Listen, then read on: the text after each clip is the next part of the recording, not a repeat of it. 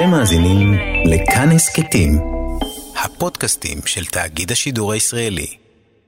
אני חייב להגיד שאני מקשיב פה בקשב רב, יונתן ודוד, ואני מרגיש שאתם מדברים על קולומבו כאילו שהוא ממש אה, חבר שלכם, אדם קרוב, אתם, מדבר, אתם מדברים עליו כעל יצור אה, באמת בשר ודם, ולא כגיבור מדומיין, ואתם שוכחים שהוא בעצם כלי.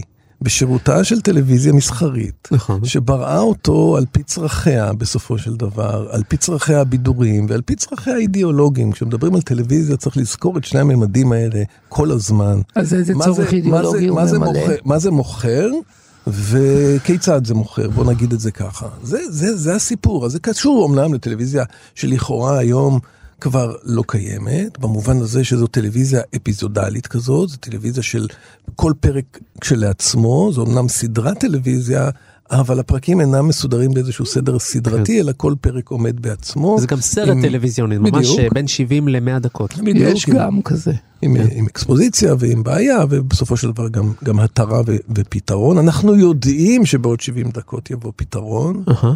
ואנחנו רק תוהים על הדרך שבה הפתרון הזה יבוא. אנחנו לא שואלים מי הרוצח בסדרה בדרך כלל הזאת. זה ידוע. אנחנו יודעים מי הרוצח או מי הגנב, כן. אתה שואל מה האידיאולוגיה. תראה, בוא נתחיל מזה שפשע זה חומר גלם של טלוויזיה, שאוהבת אה, חריגות ואוהבת סטייה ואוהבת אה, קונפליקט ואוהבת את כל הדברים האלה. אנחנו יודעים שפשע משרת את הטלוויזיה, גם במובן הזה שהוא יצר, מייצר את הדרמה, ותמיד מייצר סיפור שיש בו איזה מין רגשות מאוד מאוד סוערים אצל הצופים, וגם דוד, מי כמוך יסכים, גם ברמה האידיאולוגית. פשע זה דבר שמאיים על הסדר החברתי, ו- ולכן ברור. פשע צריך לתקון. מישהו צריך לזהות את הפושע, ומישהו צריך להעמיד אותו לדין, ומי שיעשה את זה זה השליח שלנו, זה אתה אמרת, דוד, זה השליח של החברה, זה הבלש. במובן הזה... השליח החילוני שממלא את הסמכות כאילו הדתית שנעלמה. כן. במובן הזה, קולומבו הוא. עוד אחד מסדרה מאוד מאוד ארוכה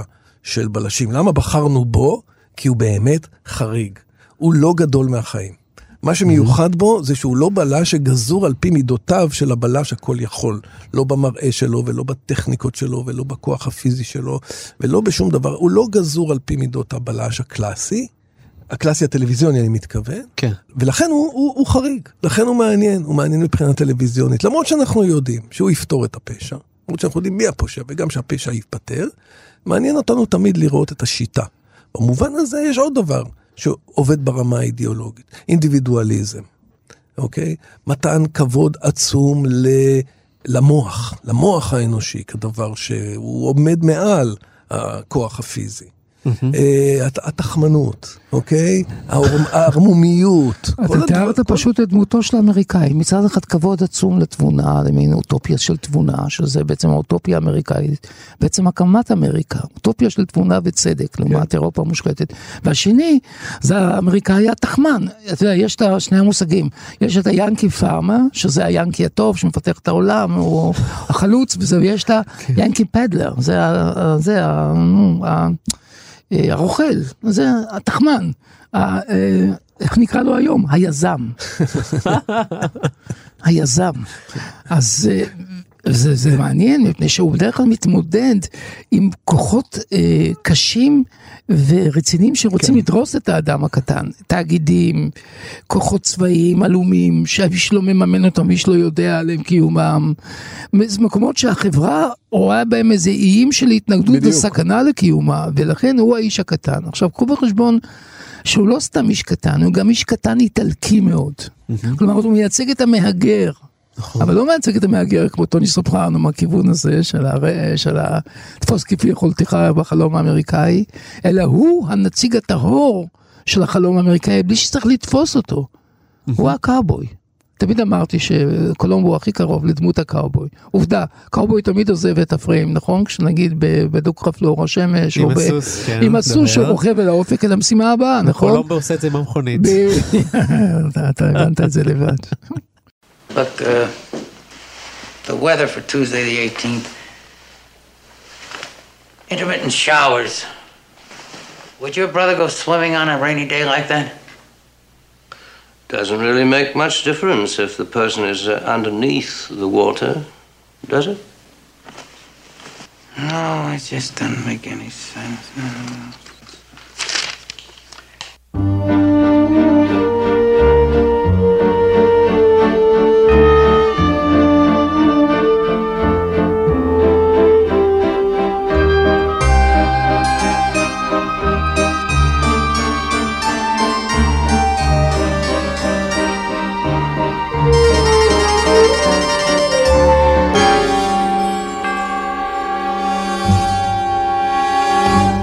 בוא נגיד רגע מילה אחת על פיטר פלק. למעשה קשה לדמיין בכלל את הסדרה הזאת בלי פיטר פלק, כלומר אה, זה הוא, עובדה שהסדרה הזאת לא המשיכה אחרי שפיטר פלק אה, פרש.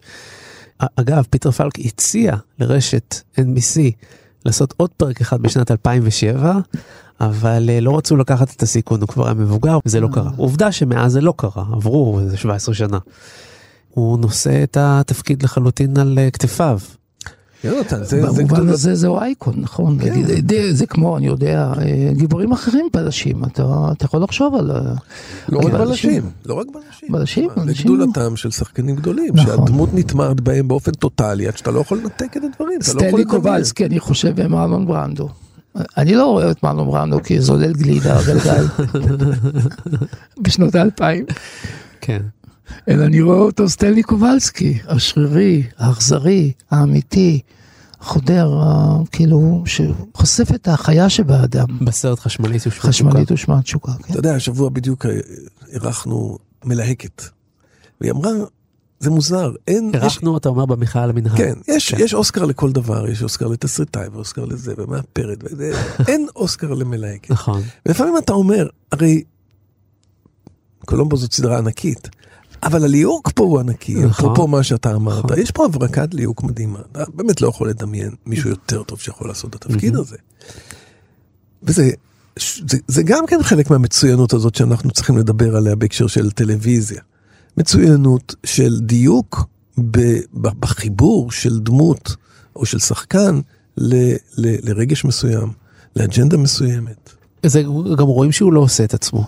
ברור הרי שפיטר פלק הוא באמת אה, כן. עממי כזה, טיפוס כן. נעים להתרועע, חם, נגיש, לא, הוא אומר פתוח. לעשירים המדברים יפה ומליצות, כמו שאומרת שרת התרבות, cut the bullshit.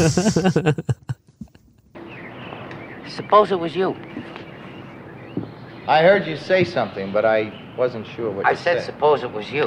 I'm not saying it was you, sir. No, I was just thinking out loud. You know you're an audacious fellow. You see, I have a theory, and I would like to use you as an example, if you don't Oh, mind. please, use me as your example. יונתן, אתה יודע מה עובר לי בראש? שהמבחן האמיתי שלנו בתוכנית הזאת, כשנעשה תוכניות על גיבור מדומיין, יהיה לא לדבר על מי שגילם אותם. אלא, אלא להיש- זהו, לה- חשבתי על להישאר- זה. להישאר עם הגיבור המדומיין, כי, כן, כי, כן, כי, כן. כי אנחנו... כאילו, זה לא קל. זה לא קל, נכון. כי כאן אנחנו נכנסים עדיין בעצם לדבר על פיטר פלק, כמו שדיברנו על מרלון ברנדו, זאת הסכנה שדני דיבר עליה. כלומר, שאנחנו כן. בעצם לא מתייחסים אליו כמדומיין, אלא שואלים בעצם מי הוא פיטר פלק ואיך הוא גילם את דמותו של קולומבו, למה זה כל כך אה, הפך להיות דבר אחד. קולומבו אבל עומד בפני עצמו. כמעט עומד בפני עצמו, ולכן הוא מצדיק את הסריה הזאת של המדומיינים. אבל אני רק אגיד דבר אחד בכל זאת, תרשו לי שנייה אחת להתפתות ולהגיד משהו על פיטר פלק בהקשר הזה. בכל זאת יש משהו אה, שקצת קשור בין אה, פלק השחקן לדמות, וזה שהוא בעצמו לא, חייו לא היו קלים בדרך אה, לפסגה. צריך לזכור שמדובר באדם שיש לו עין חסרה, כן? יש לו עין מזכוכית, ואין מצב שאפילו תחלום להיות שחקן. יש אפילו אה, מפיק אחד שהיה אחר כך אה, נשיא סרטי קולומביה, הארי קון, שאמר למה לי לקחת את פיטר פלק לסרט כשאני יכול לקבל באותו מחיר שחקן עם שתי עיניים. כן? ו... אבל הוא סופר את כל דבר במושגים ששתיים מול אחד שווה שתיים. כן, ובסופו של דבר אנחנו יודעים שאחר כך פיטר פלק היה אחד מהמהוללים, המבוקשים. למה היו לו חיים קשים חוץ מזה, אתה חושב? לא, רק על התחלת הדרך. זאת אומרת, גם הוא היה צריך באמת אה, לעשות את הבלתי אפשרי, קצת כמו קולומבו. אני חושב שקולומבו כבר עשה אותו בגיל די מבוגר, כבר לא היה צעיר כל כך, בן 25, נכון? כן, הוא היה בן 41. בול, 41. אז uh, הוא כבר לא היה ילד, ואז הוא הביא באמת לתוך הדמות של קולומבו, אה, קצת עייפות של אדם בגיל, שמתחיל את גיל העמידה, קצת ייאוש מהחיים, קצת פסימיות הומוריסטית כזאת, שיורדת על עצמו. על אבל עצמה. גם, אבל גם הקלה. אה, אחד שכבר אמר, ראיתי כבר הכל. כאילו, הוא, הוא לא קרייריסט כזה שצריך עכשיו להוכיח משהו, אין לו, אין לו מתחרים, הוא לא צריך להוכיח לחברה משהו, הוא כבר עשה משהו, הוא נמצא באיזשהו מקום, ועכשיו הוא הולך על האג'נדה שלו, של הפרט שנלחם כדי לשנות את אמריקה, להפוך אותה great again. כלומר, מבחינתו להפוך את אמריקה, לא כמו היום, great again זה להיות מוסרית יותר, נכונה יותר, נקייה יותר, ונותנת כבוד לאינדיבידואל שמשנה עולם. Oh, sir. Just one more thing. No, Lieutenant, there is no just one more thing. Goodbye.